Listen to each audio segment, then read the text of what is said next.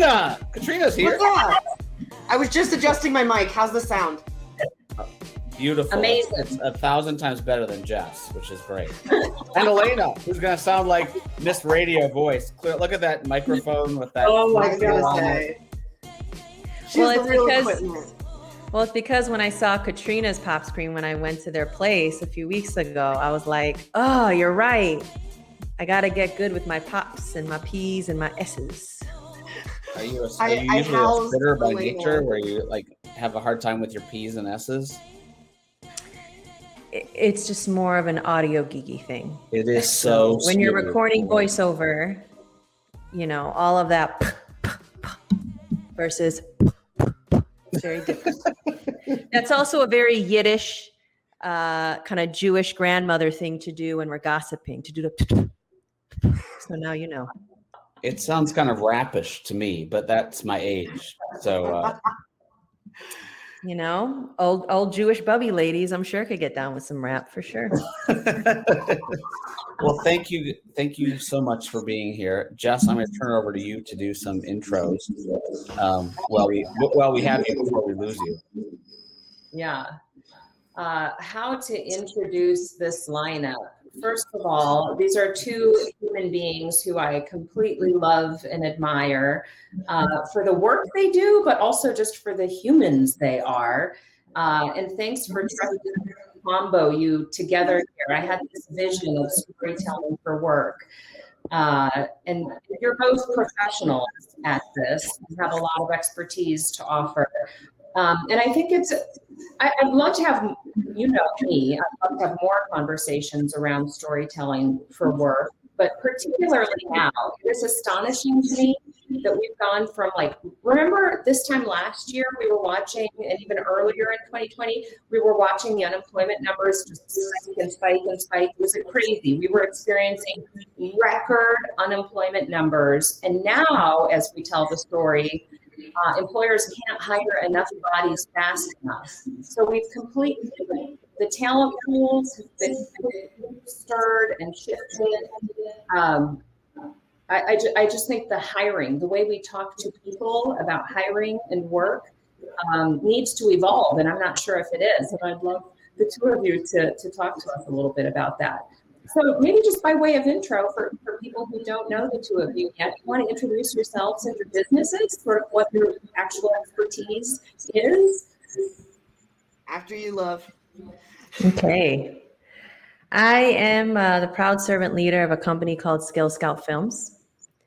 And we exist to capture the humanity of work through stories that matter, primarily through the medium of film. And this is really based on the premise of a quote that you cannot be what you cannot see.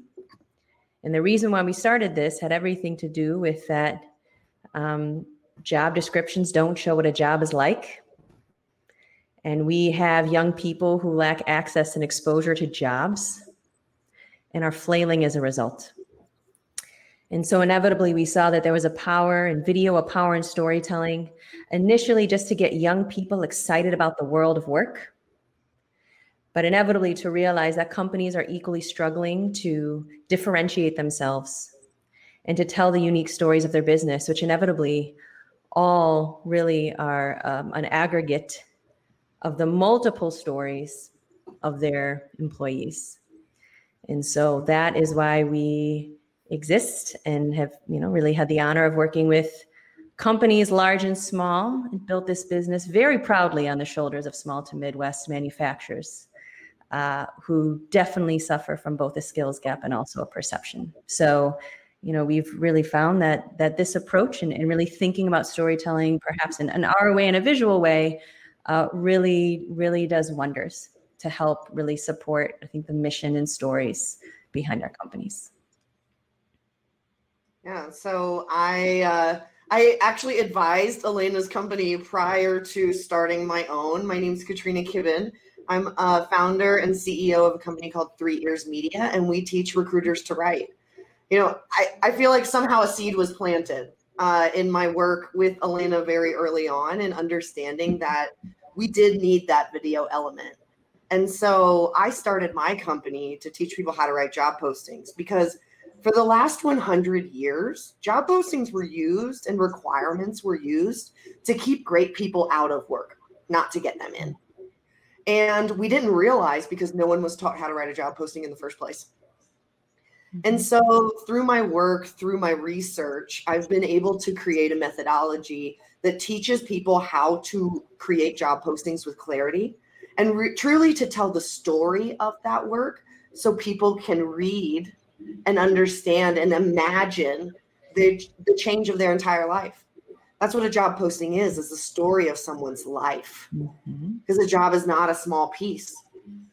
And so I've been very proud and honored to have this company that is really pushing that needle and starting to change that conversation so that people can really dig in and know what to do because it's not hard. But so many recruiters start from a place of saying, Well, I'm not a writer. And that's just not true. You're brilliant. You're you know the story. And my team teaches you how to put it down on paper. Note, I also use they them pronouns. I just want to mention that out from the gate. Yeah, thank you. And that's one of the things I wanted to talk about, Katrina. When we tell the story of work using inclusive language in the workplace, how we talk about people and the work they do, the value they contribute, our use of lang- language matters. Let's just start with that. Language matters, storytelling matters. And so how we storytell work includes the use of inclusive language. And I'm sure you advise on that a little bit too, job advertisements and otherwise. Um, so thank you for sharing that. Um, and, and I'd love to get more into inclusive language in the workplace, more broadly speaking, even in terms of like the user interfaces we experience, everything that we see and witness in the course of doing, you know, accessing systems and completing forms and doing our work and communicating with each other. I think that's a massive opportunity that still needs to be addressed. Yeah. I've probably up already today. no, you're okay. No, and Elena said, you know, we cannot do what we cannot see. yeah. And so let me give you a great example. You're going through the apply process and it says, add your gender here, Mm, and you're not there. Right? What what a, it sends a message and says a lot without saying anything at all. yeah. and it's little moments and then it's the big moments too it's it's watching a video it's seeing the story and really and i would love elena's thoughts on this too. I feel like a lot of people just put words on the wall Mhm. and they don't create messages and media that translate the feeling. And that's where we miss that gap because inclusion means being translating it's translating the feeling of belonging. That's what it Yeah. means to me. And this is how it's changed in co- you know in kind of the the covid post covid world is inevitably i think for a long time companies could rest on the on the laurels of the definitions of their values as opposed to some real life examples Mhm. as opposed to saying here's the receipts of what we really mean when we mean that we are a humble company or we are a flexible company or we are a company driven by empathy you know we can no longer talk about the abstracts of these values a lot of the things that both of us do in our work in, in the discovery phase for all of our clients is tell me a moment when humility truly showed up in your work or flexibility. Because if you don't have examples if your employees cannot come up with stories this will be a completely bullshit exercise and you are just putting lipstick on a pig and the biggest difference between what me and katrina do in this space versus marketers for a business brand is that we are working with candidates who can smell and see bullshit from a mile away Mhm. which means that everything absolutely has to be grounded in some real life stories or which is a potential learning moment which is something we find in most of our work if you can't bring up an example of humility or flexibility is that a real value for your company and do we then have to think differently or choose a value that is much more reflective of the mission of your work Yeah. So we were already terrible at, at this. Like you talked about being marketers for a consumer brand. I don't know that talent acquisition professionals knew how to be good marketers of a talent brand before. And now, I mean, we were trying, right? And that space right. has evolved beautifully. Employer branding and recruitment marketing and talent attraction we're stealing and borrowing and taking notes from marketing all over the place. So there's tons of innovation happening, and we're doing much better than we were before. But we were still, uh, Katrina, the reason your business exists is because we're still we still stink at some really common stuff, like how we describe work and jobs and making work about people, not about just us as the employer. I need, need, need, need, need. Well, what opportunity? Like, how do I craft an employee value proposition that is true to, to Elena's point. So now that everything has changed, work has changed, everything's been reset, people what what people value and care about has shifted, uh, where and how we do our work, like literally everything has evolved. Is this the opportunity we have to evolve the way we talk about it too? Are you seeing that shift from employers? Absolutely. I mean, Jess, if I could just before you jump in, Katrina, yeah. I mean, for for me and Jess, i mean you heard my conversation this morning on our morning company call yeah. like the labor market right now is messed up like it's more messed up than it's ever been um, you cannot go into an organization almost and find them not looking for labor. And some of it's terrible. I mean some of the ways they're looking are absolutely terrible.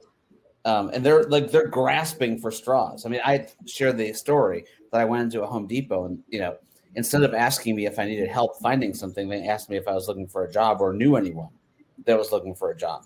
That was the first question, and, and that's that's crazy to me, you know. And um, you know, this is well, you must. Is it though? Like, well, is, is it is it is it more just from like the timing that you would go to Home Depot and they'd ask? Because, for example, Container Store they've always done that. So is so, it is it just that you were surprised that it was in in that particular space that you'd be surprised that Home Depot would do that? Yeah, Elena, it could be. It could okay. be just a surprise about that. Uh, okay. Uh, it could be a surprise that you know when you're driving through Chick Fil A, the number of texts text so and so to get a job. You know, you know, it could be that. Uh, it could be that I was on the phone with a big casino today who said, post pandemic, no one wants to come back to a casino that's filled with smoke and work inside. So now we're having to hire people that are 20 or 30 years older. And all of our other processes that we had in place don't work for those people. Um, you know, it could be Domino's who can't find drivers because they used to take cash tips. And that's why Domino's drivers wanted to work there. And now there's no more cash. So there's, I mean, to me, it's a massive number of things, and that's why I'm sorry to. So I didn't want to throw off the question, yeah. but Katrina, you know, when Jess is saying everything's changed, that's to me, everything's changed, including my 16 year old not wanting to go get a job because he can make. Oh no, Jason, your 16 year old should be getting a job. well, he, excuse me. Let me rephrase. He has a job, but it's a different job than what I did when I was 16. Exactly. and and to comment on the Home Depot moment, my issue with that is that that's misappropriation of a moment with your con- with your customer. Your responsibility when a customer comes in your store is to help them. That's how you convince someone they want to work there because you are helpful, because you display critical core values that translate a moment into a feeling that you want to belong to over and over again. And so I would say I would be upset if I were the TA leader of Home Depot to hear that, that those were the first words out of their mouth because that's not what we're trying to do. That conveys the wrong message and that's why you remember it because it was wrong and it didn't feel good. However, I think what what we should be doing and what the change should be is that we should be taking more of an anthropological approach to this change. We don't know the answers. That's the whole freaking point of the pandemic is that it proved that we don't we can't predict the future. We can't future proof shit. Right? Truly. All we can do is prepare for now and adapt and adjust to the future. And if I were that company, I'd be going out to my people and being like, where did you find your best people? Think of your best, the best person you know who's done this job. okay, how, how did they find the job? What do you remember from your application process, right? I'm going to ask you about your key moments because you're my best people. And I want to replicate those moments for you.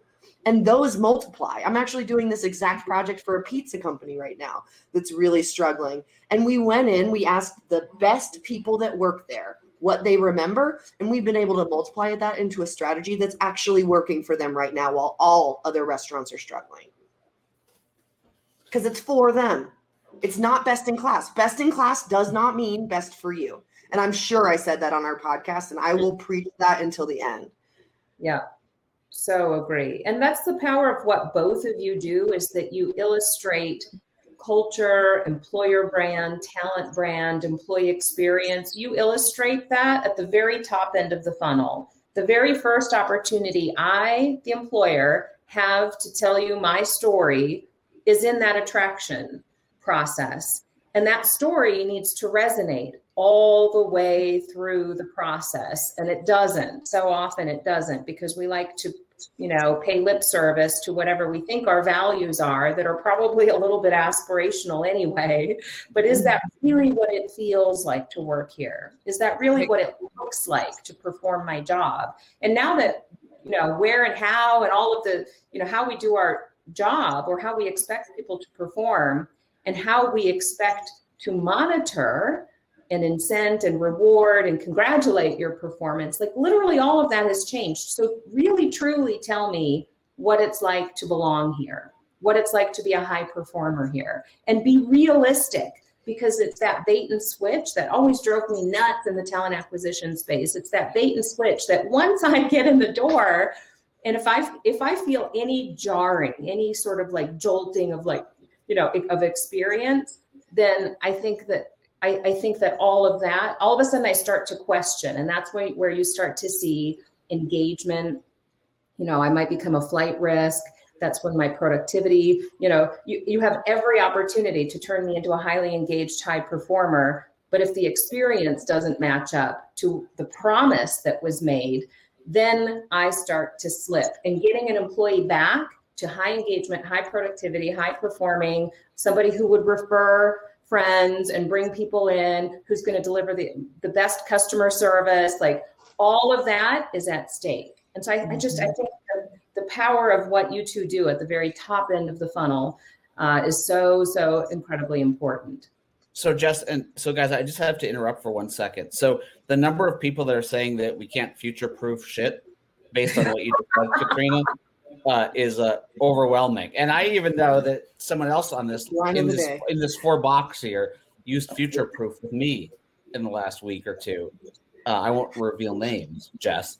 Uh, but when you when you said when you when you said we can't future proof a whole campaign, Katrina. Yeah, yeah. Jess, you just created about another ten hours of work for Jess this weekend, Katrina. Just so you know.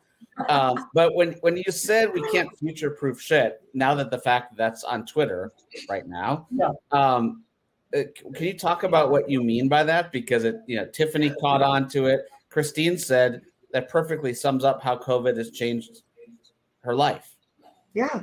Um, I think there's kind of two answers, and I'm going to give my spiritual answer and my business answer since Elena's here, and she always inspires me to like talk about my real truth. So, my real truth is that I've been in a lot of business coaching, and the most effective element of my business coaching has been to focus on now, to be in the now, to observe and act from here, because truly, tomorrow is not guaranteed to you you mentioned that at the top of this hour. I think we all know that as humans. Tomorrow is not guaranteed. How do we influence and leave heart on today? I want to do that. Now, the business answer is my truth, which is in March of 2020, I had 20 speaking gigs and four enormous contracts that would have changed my life I mean, and these were hospitality, amusement parks, uh, enormous. I mean, the biggest companies in the world. Okay, you would all know their names if I said them. Every single one of those opportunities left my desk in two weeks. Mm-hmm. Okay, the storytelling of work, I translated my skills and my team skills. We all switched from being able to write great job posts. We added an and. We could all write people's stories because we watched that unemployment number skyrocket. We changed our business. We added that so that every person on my team has talent to write the story of work and the story of humans. Right? Mm-hmm. We had to change everything. And I know that has changed how this business will function today and every day. And actually, I think Elena and I were just having this conversation a few weeks ago. Hmm. I mean, inevitably, it's you know the true mettle of companies and the true mettle of people come out during times of crisis, not during times of happiness. And you know, I'm al- I'm also very upfront with what last year was for me. I lost 48% of my business. Mm we were also expected to have, you know, one of the best years that that we had. And so I had two prayers that Skill Scout would still be standing and that I didn't have to let anyone go or reduce salaries. And Skill Scout is still standing and I have to let anyone go to reduce salaries. And inevitably, right, I think what we're what we're getting at here is that there's a very Buddhist principle behind how and why we have to be present because so many things are out of our control. So inevitably, the only things that we control, we can control our own reactions to how we behave, which in the business sense comes out in something very in a beautiful framework like agility or flexibility or, or or whatever that is but inevitably i like to kind of almost see it as you know we're all swimming on an ocean and we try really hard to try to swim in the other direction and inevitably, the truth is that direction of that wind and of that ocean is always kind of going to be there. The only thing that we have control of is how well we can build our ship. How well, you know, are we to are we to go with the flow on a dinghy? Are we to go with the flow on a yacht and drive that shit to Monaco and watch an F1 race? Yes, you are. So, you know i think like that that inevitably is i think what all of us have experienced here is that we have to learn how to control our ships not the flow or wind of the ocean and i gotta say proof is bullshit elena i thought you were to tell the water story so this is the other story that elena always tells me and i think it's a really great illustration of this idea of future proofing and our our sometimes it, it creates a, a different line of vision because so uh this is one of your Buddhist stories. I don't want to tell it for you, but long story short, it's like this guy's on in a boat on the water, like right, and is desperate for a drink, but doesn't like assumes that the water that they are floating on is not drink worthy. So they are about to die. And they finally come upon the, I'll get to the water, I'll get to the water. They're they're like struggling to survive and they come upon shore and the guy's like, you were on good drinking water the whole time. I think sometimes when we future proof, we don't today proof. We don't bring our heart to today. Amen. Wow. I love it, you two. So how how can employers get closer to this kind of truth telling when it comes to their values, inclusion and belonging, just the reality of work and opportunity, what they expect of people. Don't you think employment relationships would be so much better, so much healthier if there was just truth telling from both sides? This is what I want to do. Great. This is what we want you to do here. Like, how, how can we get better at that kind of truth telling? I mean, I think the short answer is for both of us it's your employees, certainly so, not the employer or the boss. And I'll let Katrina give their take first.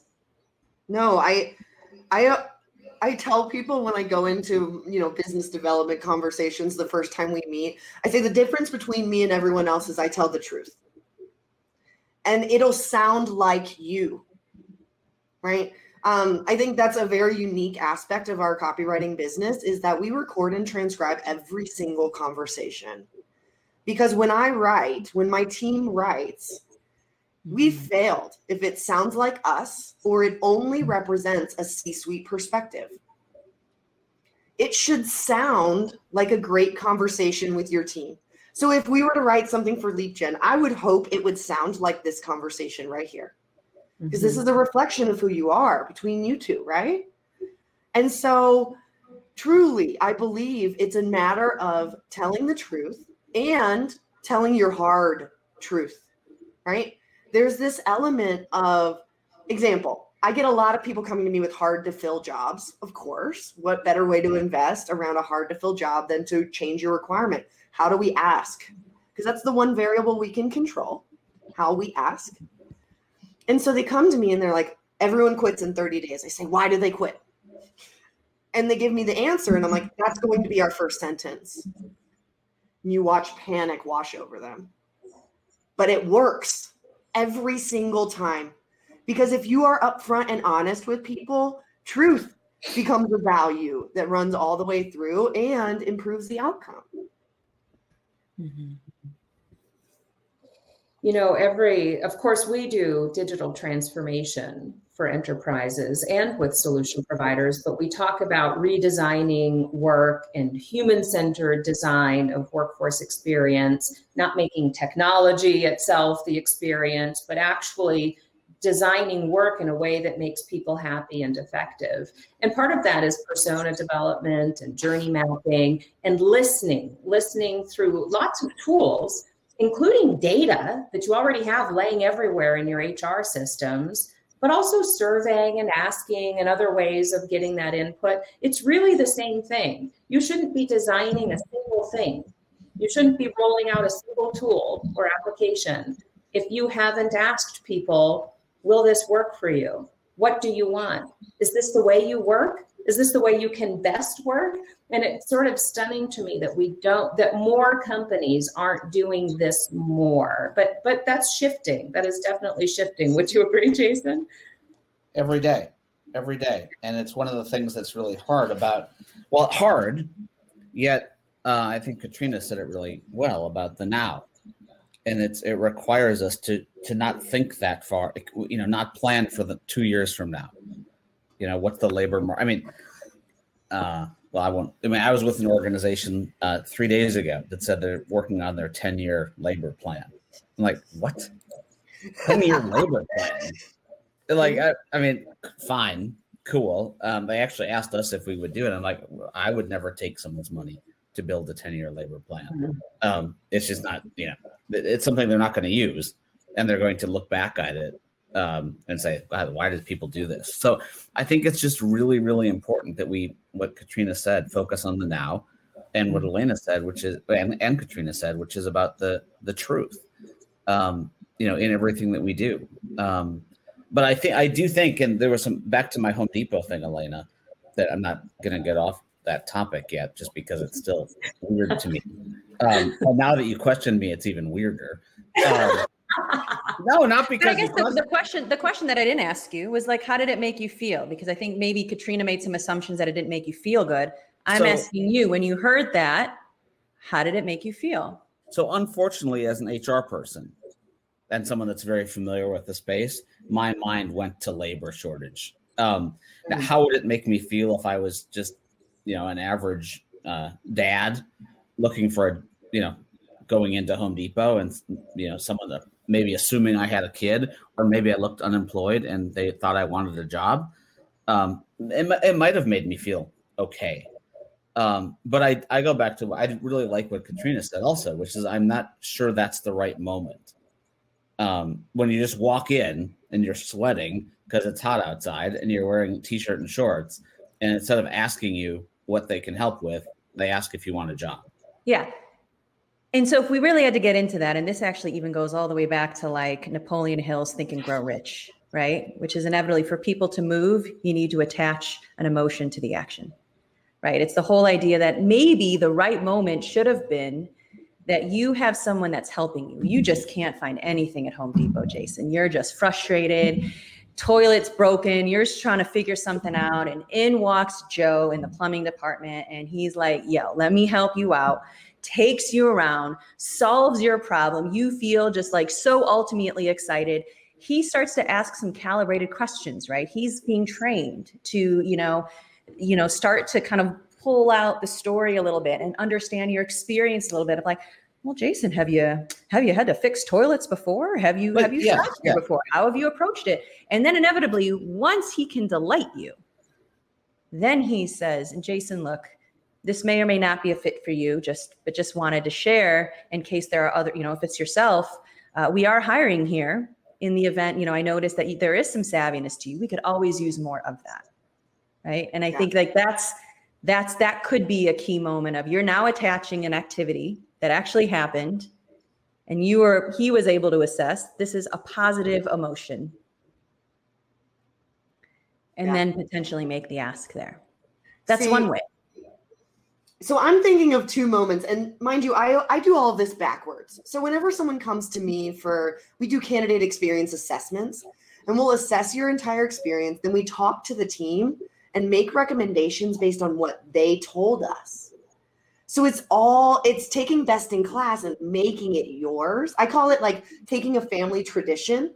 You know if you think about like how you celebrate a certain holiday that's what we do with candidate experience is make it like you would celebrate it and so I'm thinking like Home Depot, okay? And this is an example that I used for another company, but the first place that I'm thinking, you go through that moment where you're helping Jason, helping Jason, and then you go, Jason, I got to run. We are super understaffed. If you know anybody who wants to work here, please let me know. Like you send them to me, okay? And run away. Because what you just did is created urgency and need. I could stay with you longer, but we don't have other people. Number two, if I see someone being helpful, example, uh, I'll go to Lowe's to do some yard work this weekend, and I'm helping an older woman because she can't lift these 50 pound ba- bags of sand. And so I'm sitting there helping because there's not enough staff, and I could tell she needed help. There better be a staff member who runs to me and goes, Dude, if you want a job, you let me know. Like, I'll get you an application right now. Who do you want to talk to? Mm-hmm. That's the moment. They should be able to escalate in a moment that is representative of what their best people would do. What would your best people do if they saw someone who needed help? They'd help, go find helpers. And we create that profile instead of what I think happened, which is we make biased assumptions based on looking at the person. I wonder if Jess would have walked in right behind Jason and they asked Jess if Jess wanted to work at Home Depot. I would bet not. Mm-hmm. We just layered in a, in, in a bias. I feel like they asked you because you're a man, right? And I know that would probably happen over and over again, and we would have no data to support it because we're using un, like bias that we haven't talked about yet, unconscious. Mm-hmm. Jason, we're going to test that when I get back from Sturgis next week. We're going to Home Depot together, separately but together. I'll bet you. Job offer. Yeah, well, I would yeah. hope with the guns but, that I mean, Jeff has, hold on one second. Immediately be like, oh yeah, before Jess we be do working that, at Home Depot. Yeah, before we do that, Jess, you need to tell me if you're going to go and be dressed in your overalls and stuff. Because oh, there's a there's oh, true, true. Yeah, so we want to do some Thank serious you. testing. More also in once with overalls. At a separate time in a dress and heels. How about that? Greg wants to know how you're how you are on toilets. Um, I did have to call in help last year because Bailey flushed some some uh, tub toys down the toilet and caused a problem for the whole condo building. so I'm not so good. We should ask Bailey how she does.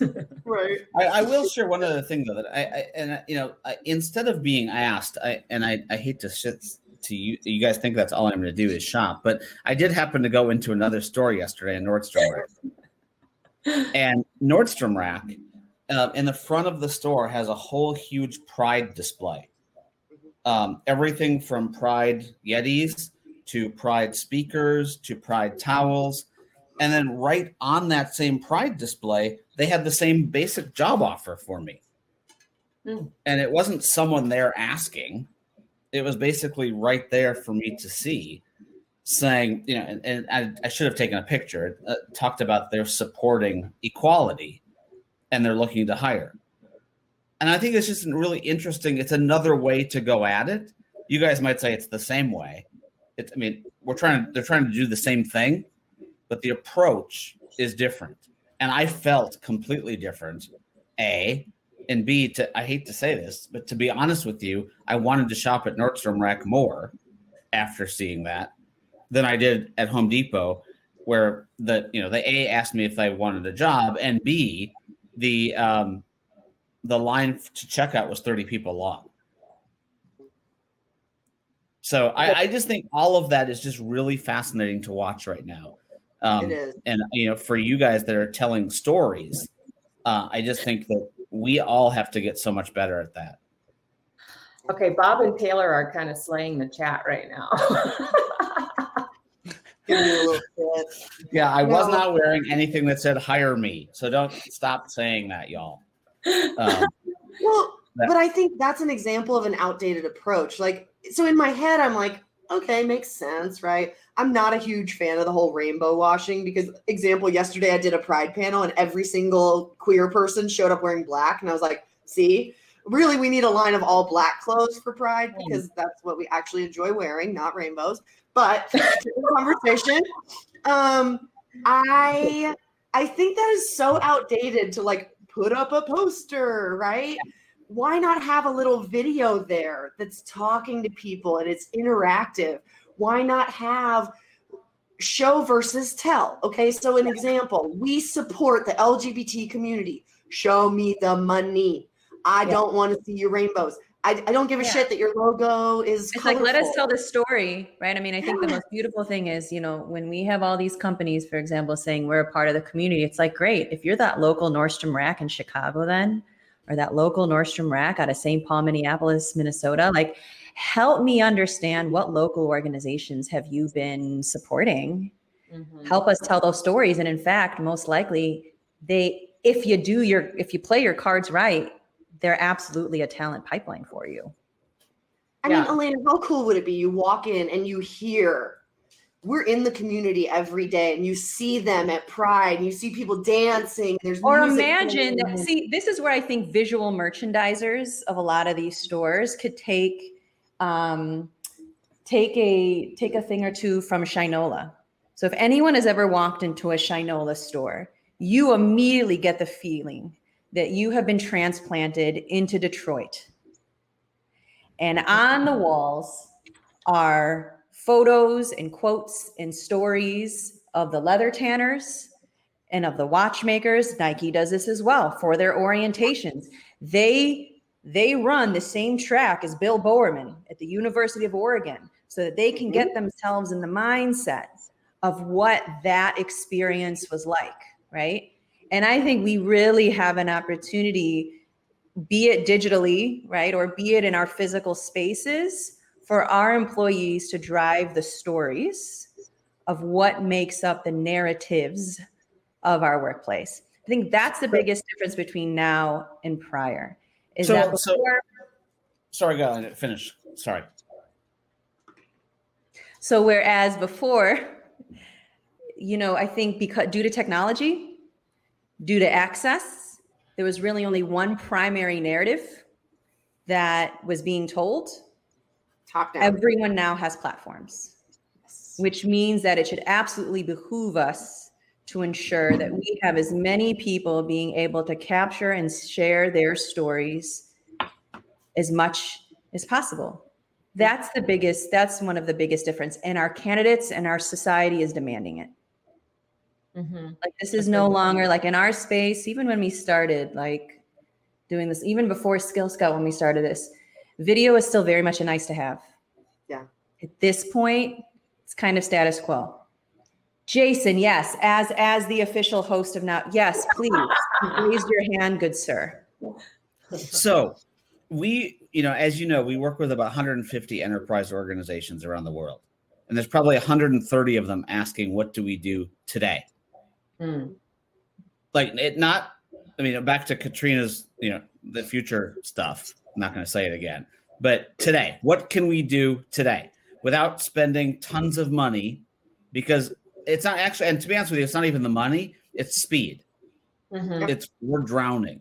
So I would love for love to hear you guys, you know, talk a, what a little about that. Like what what can what can organizations do today to take what you're saying and turn it into action? I have one very biased answer. Teach your recruiters to write job postings and handle better hiring manager intake. Mm. I do an entire training on this, and I can tell you we have transformed companies, Fortune 100s, down to the critter control in the middle of nowhere, Wisconsin.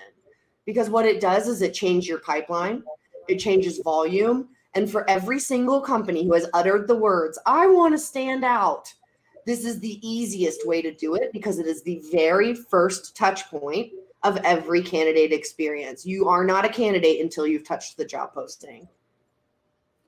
So. Elena, I don't want to say anything else until you get the opportunity to answer. Oh, sir. Good. Thank you. um, you know, I think from our video perspective, and there's lots, I think number one is do what you can to really involve and be best friends with marketing compliance. Don't be afraid of them. Don't make assumptions that they actually won't want to help you. Find ways to engage them to say, how might we achieve this together and achieve the balance? I think those become some of the biggest fears around getting involved, specifically with video itself, because it can often be um, kind of a new a new process for that. I think inevitably it's also thinking about and, and realizing that the way we think about video in our heads is so opposite and far from the truth of how we can capture this. This does not have to be Martin Scorsese a hundred thousand dollar Mercedes commercial type videos. Mm-hmm. Um, inevitably, what we want to do, if what we're really talking about is saying that we want to empower our employees to do this, I think there's lots of opportunities both in how we engage them in the process, to how we start democratizing tools to allow them to do that, which becomes a way that we can end up, you know, scaling this meaningfully. there's a couple of comments. Everybody wants to work for you. And I this is a compliment.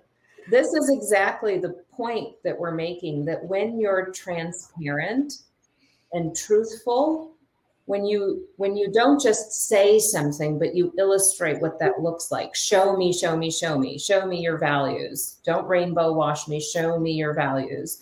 Uh, that's what becomes so attractive. When we talk about building craveable brands and rave worthy experiences, that was our conversation last week. When we talk about attracting talent and turning that into experience that resonates, that's actually true inside the organization, it's really this kind of transparency. You're both yeah. The biggest takeaway I could share about storytelling, if I had to think about my biggest ingredients, number one is you have to lean into the suck. Mm. No one, and especially when we were working with youth, no one, even them, assumes that this is going to be a sunshine and rainbows kind of job. And if you do, are not do not have the courage enough to ask yourself, why do people quit? And how are we going to frame that story to really help people understand? You may not be ready, be it for a truthful job post or a truthful video, number one. And then inevitably, and there's ways to go about this you know there's such a key point in ensuring that people truly understand the mission and the why and can get behind it right so at hmm. home depot it's not that you're here to sell tools you are here to help create and help work with people who want to make their homes beautiful and safe in a sanctuary so they can be out there in their garden and, and feel at peace right like that is the message and I, I could get behind and work for home depot with something like with something like that. Mm-hmm. Oh my! You guys dropped some tw- some serious tweets in this one. did it, did that answer your J- your question, Jason? What to do now today? The upfront. Oh, yeah, it, it, it, it, answered my question, but it also just made everyone just call them.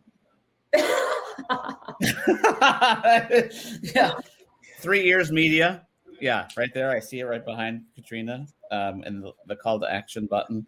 Like, because I mean, uh, this is stuff that's new. It requires out of the box thinking, um, as as um, someone said in the chat a few minutes ago. And I think that you know, in just listening to the conversation, one of the stucks, not mm-hmm. sucks, Elena, but one of the stucks where people get stuck is they they think about things in the old school world and you know even to change a job posting like i mean katrina I, I, totally agree with you and i've never actually thought about it the way you just made me think about it but i was like oh my gosh like where i was in the last couple weeks organizations like that would take massive cha- change management just to change the way the job posting looks, and it's so stupid.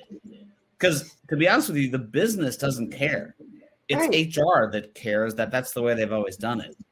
And um, I love what you said. I mean, it totally opened my eyes to something that I didn't even think about. And I think we also have to embrace and hold space. And, and I know that we can talk a lot of shit about the old school thinking HR, but I think we also have to hold space for the fact that for a very long time, HR was seen as they felt less than. Mm, yeah. They were not invited to the table. They were forced to be compliant driven. Yeah. They were forced to be the regulators. They were forced to be the mean deans. And I think it was because of society, because people had platforms, that they demanded that companies start to treat their people better and start to show it in their policies. And so I really hold space for it for HR leaders, especially the ones that have been here for a really long time, is because for a long time they had their hands tied and weren't given the training or the development or the empowerment to do what now our our job our candidates and our these generations are now demanding. And that and and that can be extremely challenging and tough. And so i guess i always want to just make sure i'm holding space for that and not talking shit because i think it's it's hard when you're in an environment that that truly is limiting you despite the fact that you're trying to have a much more limitless mindset to how you approach this. Thanks yeah. for calling that out and Nancy, I just saw your chat, so you reminded me of something you said earlier. I love what Nancy O'Brien said earlier in the chat. Do people really want a job? A job? Or do they want to do something? I don't remember your words, Nancy, but do they want to like do something meaningful and worthy and contribute value? And Katrina, yeah. I mean, I'm sure you see this all the time. All we talk about in a job description is what we need you to do.